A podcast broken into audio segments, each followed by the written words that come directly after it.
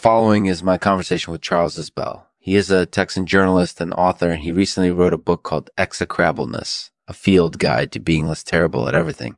It's an interesting topic, and we had a lot to talk about. So without further ado, let's get started. Presented by Neo-Kantianism Executorship, the perfect way to get ahead in business.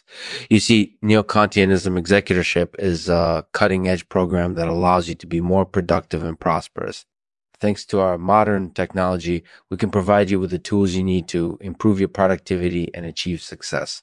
We've got everything you need to be more productive and prosperous incorporated using training programs, workshops, and support resources. So don't wait any longer. Sign up now, start achieving your goals. Thanks for watching. Hi, this is Lexman. Hey, how's it going?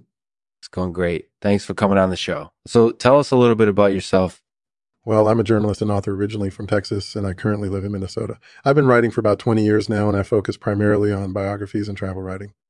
That sounds really interesting. So, what brought you to write Execrableness? Well, it was actually a bit of a departure for me. My normal fare is biographies and travelogues, so I wanted to do something a little different and explore the concept of execrableness. I think it's an interesting topic that's not really explored very much, and I wanted to learn more about it. That makes sense. So, how do you define execrableness?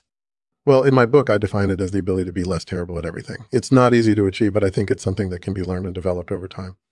That's definitely true. So, what are some tips you offer in the book for achieving execrableness?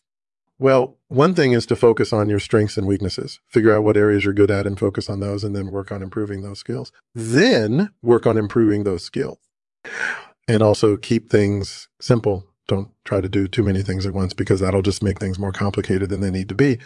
That seems like sensible advice. So, what do you think are some common mistakes people make when trying to be less terrible at everything? Well, oftentimes people try to do too much. They try to be experts in too many different fields of knowledge. Hmm. And then they get overwhelmed and start to lose focus, which results in them being less effective and worse overall performers. That makes sense. So, what did you think of the book itself? Did it provide you with any new insights or advice? Yeah, I actually found it really helpful. It's concise and easy to read, so it didn't take long to read through it, but it was packed with information that was relevant to my own experiences and goals. I would definitely recommend it to anyone looking to improve their performance in any area of life. That's great feedback. Mm. So, what are your thoughts on being less terrible at everything? Is it something that's possible, or is it something that you think is ultimately out of our control? Well, I think it's possible, but it's also a bit of an elusive goal. It requires a lot of effort and dedication, but I think ultimately it's worth it. Mm. That makes sense. So, do you have any final thoughts or advice for listeners who want to try and be less terrible at everything? Yeah, just keep at it. It takes time and effort, but the rewards are definitely worth it. Thanks for having me on the show, Lexman. Thank you for listening, and I hope you enjoyed the interview with Charles Isbell. If you'd like to learn more about his book or learn more about being less terrible at everything, be sure to check out his website or blog. Thanks again for listening, and I'll see you next time.